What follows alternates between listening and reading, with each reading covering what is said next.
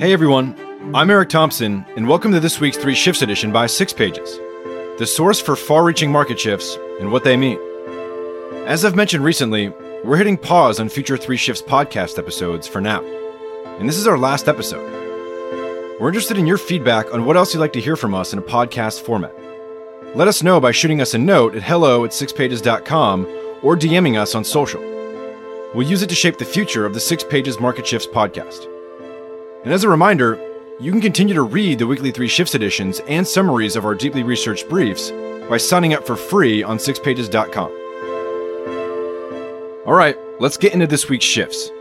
It's August twentieth, twenty twenty-one, and here are the three shifts that you need to know this week. One, Facebook and other big tech firms invest in subsea cables to advance global connectivity. Two, what's Axel Springer up to with its U S media acquisitions? And three, Big Oil is ramping up investments in clean tech startups. Shift one. Facebook and other big tech firms invest in subsea cables to advance global connectivity.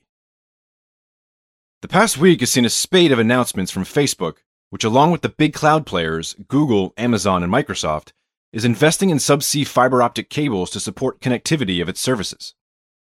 Facebook's investments are largely focused on boosting capacity and speeds for fast digitizing and or underserved regions in Asia, Africa, and the Middle East.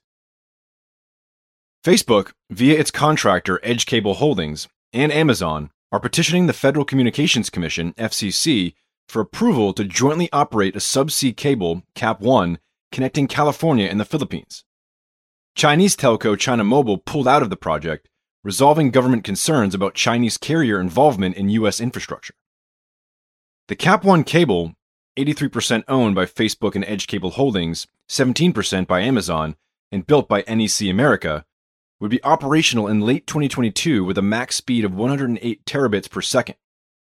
The cable will support growth of Facebook's services in Southeast Asia, while Amazon will interconnect its data centers and gain capacity for its cloud services. Two days later, Facebook announced a new collaboration with Google and other partners on a subsea cable system called Apricot that will connect Japan, Taiwan, Guam, Philippines, Indonesia, and Singapore. Apricot, expected to be operational in twenty twenty-four with a design capacity of over one hundred ninety terabits per second, will support the growing connectivity needs in the fast-digitizing Southeast Asia region. Apricot will be complementary to the Echo and Bifrost subsea cables announced in March twenty twenty-one. Which will connect Singapore, Indonesia, Guam, and North America. Echo is another Facebook-Google collaboration, while Bifrost is a Facebook partnership with regional players. The day after the Apricot announcement, two Africa, a one billion dollars consortium that includes Facebook as well as global and regional telecom players, for example Vodafone, China Mobile, and Saudi Telecom, announced four new cable landings. two Africa, which expects to go live in late twenty twenty-three, will connect Africa, the Middle East, and Europe for a total of thirty-five landings in twenty-six countries. The, quote, most comprehensive subsea cable to serve the African continent and Middle East region, end quote, will have a design capacity of up to one hundred eighty terabits per second and be built by Alcatel Submarine Networks, a division of Nokia. Subsea fiber optic cables are not a new phenomenon. These cables connect ninety-seven and ninety-nine percent of all internet traffic, with over four hundred sixty cables currently in operation or under construction. Over one point three million kilometers of cable are in service today. A single project to lay giant spools of specially designed cable about the width of a thick garden hose in the ocean floor can cost three hundred fifty million dollars to four hundred million dollars, though this is declining over time, and take two to three years to complete. The economic lifespan of a cable is about twenty-five years, after which the technology typically becomes obsolete and is retired in favor of newer, higher-capacity cable. Traditionally, subsea cables were owned by telecom carrier consortia and then later internet backbone providers. However, the bandwidth used by quote-unquote content providers, like Facebook, Google, Amazon, and Microsoft, called the Big Four in the submarine cable industry, has risen so rapidly they decided a decade ago to invest in their own infrastructure. eight billion dollars in new cable investments are expected over the next three years, with the boom largely driven by the Big Four. Echo and Bifrost alone will expand trans-Pacific capacity by seventy percent. Google has been the most aggressive, participating in over eighteen cable projects, six of which are wholly owned. Facebook is not far behind with a reported fourteen projects, all collaborations. Big tech firms like Facebook are, in part, working under the thesis that helping fast digitizing regions digitize faster is good for business. Indonesia, for instance, is already Facebook's third largest market, and its fastest growing regions are the Middle East and Africa. Given that three point five billion people globally are already using Facebook services every month, it's very likely that more people online will only mean more people using Facebook, Instagram, or WhatsApp. For Google, it's also about using its privately owned cable to differentiate Google Cloud from the other players. Like satellite constellations and five G, six G, subsea cables have become yet another battleground with China, and a hot-button geopolitical issue among governments concerned they can be tapped or cut. Approvals for subsea cable are required by governments on both ends. In the U S, after lengthy delays in getting regulatory approvals, Google and Facebook have backed away from cable landings in China-controlled regions like Hong Kong. Among the aims of the U S government-led Clean Network Initiative are to keep the subsea cables connected to the U S and its foreign partners quote-unquote clean of China and Huawei's influence and intelligence gathering. Huawei Marine Networks is one of the four big oceanic cable suppliers. U S firms are not the only players investing in the connectivity arms race. Huawei is building the Peace Cable, expected Q four twenty twenty-one, which will connect China with Pakistan, parts of Africa, and France. According to an executive at Orange S A, which will operate the cable's landing station in France, quote, "This is a plan to project power beyond China toward Europe and Africa," end quote. In India, where the government has been pushing for greater self-reliance, Reliance Jio Infocom is now constructing a subsea cable network of its own. These subsea cable investments could be an inflection point in ramping up connectivity in underserved markets like Southeast Asia and Africa. Connectivity can help accelerate economies. One analysis of Google's Asia-Pacific network infrastructure investments found they resulted in an additional four hundred thirty billion dollars in G D P and one point one million new jobs. Questions remain, however, as to whether broadband satellite, such as SpaceX's Starlink, might replace subsea cables altogether. Subsea cable can still carry far more data than satellite at lower cost, with continued technological advances and expanding fiber and cable capacity. Satellite-based internet currently tops out at about one hundred fifty megabits per second, though Starlink has ambitions of reaching one gigabit per second. In contrast, the two hundred fifty terabits per second design capacity of Google's Grace Hopper cable is two hundred fifty thousand times the bandwidth of a one gigabit per second connection. Zayo's Zeus has even more potential capacity at over four thousand terabits per second. While satellite internet is showing promise in reaching rural and less accessible areas, it is unlikely to replace subsea cables as the workhorse of the internet anytime soon. As the cost of launching satellites comes down and constellations become more reliable, we may eventually see broadband satellite nibbling away at some of the subsea cable's use cases. To read more content related to connectivity, check out our April twenty-third, twenty twenty-one, Three Shifts edition, U S and Japan invest four point five billion dollars in six G with an eye to the next battleground with China. In our March ninth, twenty twenty-one brief, the commercialization and democratization of private five G networks. Shift two. What's Axel Springer up to with its U S media acquisitions? This week, it was reported that German digital publishing house Axel Springer was in talks to acquire a partial stake or do a full buyout of Washington, D C political news outlet Politico. Politico, which generates two hundred million dollars annually in revenue, eighty percent of which is in North America, is reportedly looking for up to one billion dollars in a deal. The five x revenue multiple is considered rich for the industry, which is typically valued in the three to four x range. If the deal closes, it will be the latest in the ongoing parade of media mergers as publishers seek scale to position themselves in a quote-unquote post-cookie world. Axel Springer already has a partnership with Politico that dates back to twenty fourteen, when it launched Politico Europe as a fifty-fifty joint venture. Politico, launched in two thousand seven, is best known for its coverage of politics and policy, which generated fifty-four million unique visitors each month in twenty twenty. Its slate of offerings, supported by nearly four hundred journalists, six hundred staff in North America, includes written and video reporting, analysis and editorials on policy and issues, a deep portfolio of theme-based newsletters and podcasts, and live events. Politico also owns tech-focused publication Protocol. Politico largely makes money by selling advertising and subscriptions to premium content. as well as magazine sales and live events. The Politico Pro B two B platform, its most lucrative business, offers early access to scoops, in-depth policy reporting, primary source documents and congressional transcripts, policymaker directories, exclusive events, and more. Pricing for Politico Pro, which is used by, quote, almost thirty thousand policy professionals, end quote, across over forty-five hundred organizations, begins in the quote-unquote high four-figure range and ranges into the hundreds of thousands of dollars. It has consistently reported a renewal rate of over ninety percent and represented over half of Politico's revenue in twenty nineteen. Given the success of Politico Pro, Politico has been working to expand its premium subscription portfolio.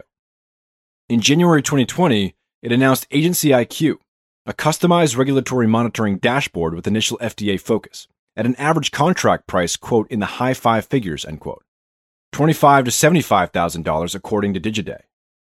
Then, in December twenty twenty, Politico acquired E and E News, a premium-priced industry publication focused on energy and environmental news, which generates twenty million dollars annually in revenue. Print ads and live events were down during the pandemic, but Politico still grew by over twenty percent in twenty twenty, powered by Politico Pro and Audience Solutions, advertising campaigns. While the Politico deal is not done yet, it is the latest indication of Axel Springer's acquisitive bent. Ever since its voluntary K K R-backed three point two billion dollars public takeover in July twenty nineteen, which then took Axel Springer private in January twenty twenty, it's been on an expansion drive backed by K K R money. In September twenty nineteen, it acquired a minority stake in Group nine Media, which includes Thrillist, Now This News, Seeker, and Dodo. Then, in October twenty twenty, Axel Springer's subsidiary Insider Group, Business Insider, acquired a majority stake in twenty million dollars per year newsletter brand Morning Brew for seventy-five million dollars.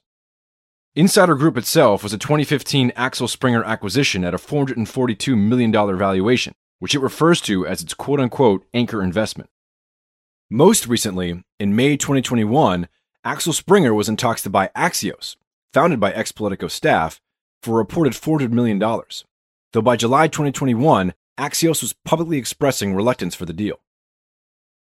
There's been a wave of consolidation among media brands over the past few years.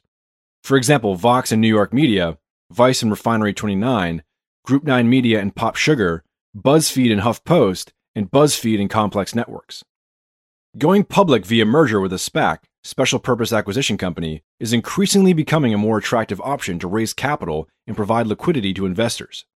Group nine Media launched a SPAC in January twenty twenty-one that is expected to consolidate the industry further, while BuzzFeed, B D G Media, and Vice are looking to go public via SPAC. Axel Springer has a minority stake in B D G Media. Publishers are trying to increase their holdings of strong, differentiated content, both high-traffic B two C and premium B two B, under their umbrella. Margins in publishing are often slim or negative, even for well-known brands. The pathway to profitability often seems to involve a diversified combination of consumer-side scale and high-priced prosumer and enterprise subscriptions, with the two working in tandem. Axel Springer's acquisition drive can also be viewed through the lens of building up its pool of scalable first-party data. It is repositioning itself for a world without third-party cookies, in which those with first-party data directly collected from users, such as publishers, are gaining leverage. As part of its effort to make first-party data more attractive to advertisers, it is working on ways to create quote-unquote targetable segments, including quote-unquote data-clean rooms, where marketers can create segments by pooling their own data with Axel Springer's without exposing it. Axel Springer has touted its non-reliance on Google's ad stack, one of a growing number of publishers looking to build their own in-house ad businesses with the help of third-party vendors. To read more content related to publishers and a cookieless future, check out our June fourth, twenty twenty brief, Publishers and Retail Brands Adapt to the Coming Death of Third-Party Cookies. In our November ninth, twenty nineteen brief, Facebook News and the Current Wave of News Aggregators. Shift three. Big Oil is ramping up investments in cleantech startups. Big oil companies, feeling unprecedented pressure from both investors and regulators to reduce their carbon footprint, are ramping up their venture capital investment in clean tech startups. PitchBook data shows that non-traditional investors like B P, Shell, and Total Energies S E, formerly Total, are now among the most active clean tech investors. Chevron and ExxonMobil are increasing their focus on venture investments as well, though both have been reluctant to make firm commitments to emissions reduction.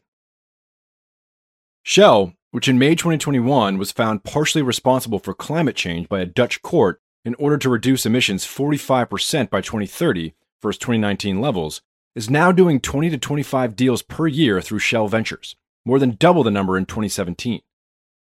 Shell Ventures is also focusing its investments more on renewable energy, mobility solutions, and hydrogen. So far in twenty twenty-one, the venture arm has invested in at least nine startups, including battery swapping startup Ample, a follow-on round, bike taxi platform Rapido, white label energy marketplace L O three Energy, residential smart energy platform Net to Grid, zero-emission aircraft developer ZeroAvia, hydrogen fuel cell startup Celadon Technologies, and E V charging solution provider XCharge. B P, which plans to cut oil and gas production by forty percent by twenty thirty while expanding its low-carbon business, says that its B P Ventures arm will spend up to two hundred million dollars per year, double its investment in prior years. It expects to close ten deals in twenty twenty-two, up from five to seven in twenty twenty-one and three in twenty nineteen. This year, the company's announced investments in smart E V charging firm Ioteca, geothermal energy startup Ever Technologies, Chevron is also an investor, and autonomous vehicle software firm Oxbotica, among others. Total committed last year to reaching net zero emissions by twenty fifty, rebranding as Total Energies in May twenty twenty-one to signify its commitment to diversifying towards renewables. It plans to spend twenty percent of its investment budget this year on renewables and electricity. In addition to an active portfolio of forty-two companies, Total Energies Ventures is also a part of eleven funds, most focused on clean tech. So far this year, it has invested in E V subscription service Onto and smart city fund Eurazeo, among others. In February twenty twenty-one, Chevron announced a three hundred million dollars fund dedicated to investing in low-carbon energy startups. Chevron Technology Ventures has invested in eight-plus startups this year, including geothermal players Ever Technologies and Baseload Capital, distributed power generation startup Mainspring Energy, offshore wind turbine company Osergy, possibly the first investment by a major U S oil company in offshore wind, carbon-free ammonia player Starfire Energy, carbon capture startup Blue Planet Systems, hydropower supplier Natel Energy, and waste-to-hydrogen startup Raven S R. Earlier this year, ExxonMobil saw an activist investor win a challenge to install three directors in favor of a low-carbon direction on its board. It is now contemplating a pledge to cut net emissions to zero by twenty fifty, in addition to investing three billion dollars through twenty twenty-five in a low-carbon solutions business unit dedicated to commercializing lower-emission energy technologies. It is also reportedly open to partnering with venture funds for financing carbon capture projects. Clean tech venture investments are still only a fraction of oil companies' investment budgets. While there's been a marked step-up in commitments among the oil majors, it's not clear to what extent these commitments are durable versus temporary greenwashing until the pressure eases up. It's no coincidence that the oil majors most committed to clean tech are in Europe, B P of the U K, Shell of the Netherlands, and Total Energies of France, where social and regulatory pressure on emissions is greater and more consistent than in the U S. For certain technologies like geothermal and carbon capture that could leverage big oil's infrastructure and capabilities, oil companies might be positioned to be kingmakers. They are recognizing this and emphasizing to startups their potential value as large customers or partners, which, in some cases, is needed to overcome the startup's reluctance to partner with big oil. Strategic collaborations post-investment between oil major and startup are becoming relatively common. As investors and regulators increase their scrutiny on emissions and clean tech valuations skyrocket, U S oil majors may start resigning themselves to the reality of climate change and begin looking to capture their share of the pie. To read more content related to climate investments, check out our February fifth, twenty twenty-one Three Shifts edition, ExxonMobil's three billion dollars investment in carbon capture. In our February twenty-sixth, twenty twenty brief, billions in climate funding from Bezos, Microsoft, K K R, and others. Why now? That's it for this week's Three Shifts edition. A reminder that if you'd like to read more content and you're not already subscribed, head to six pages dot com to sign up for free summaries of our deeply researched briefs and the Three Shifts edition straight to your inbox. Keep an eye out for our upcoming brief on what's next for quantum computing. And until we meet again, I'm Eric Thompson, signing off for now.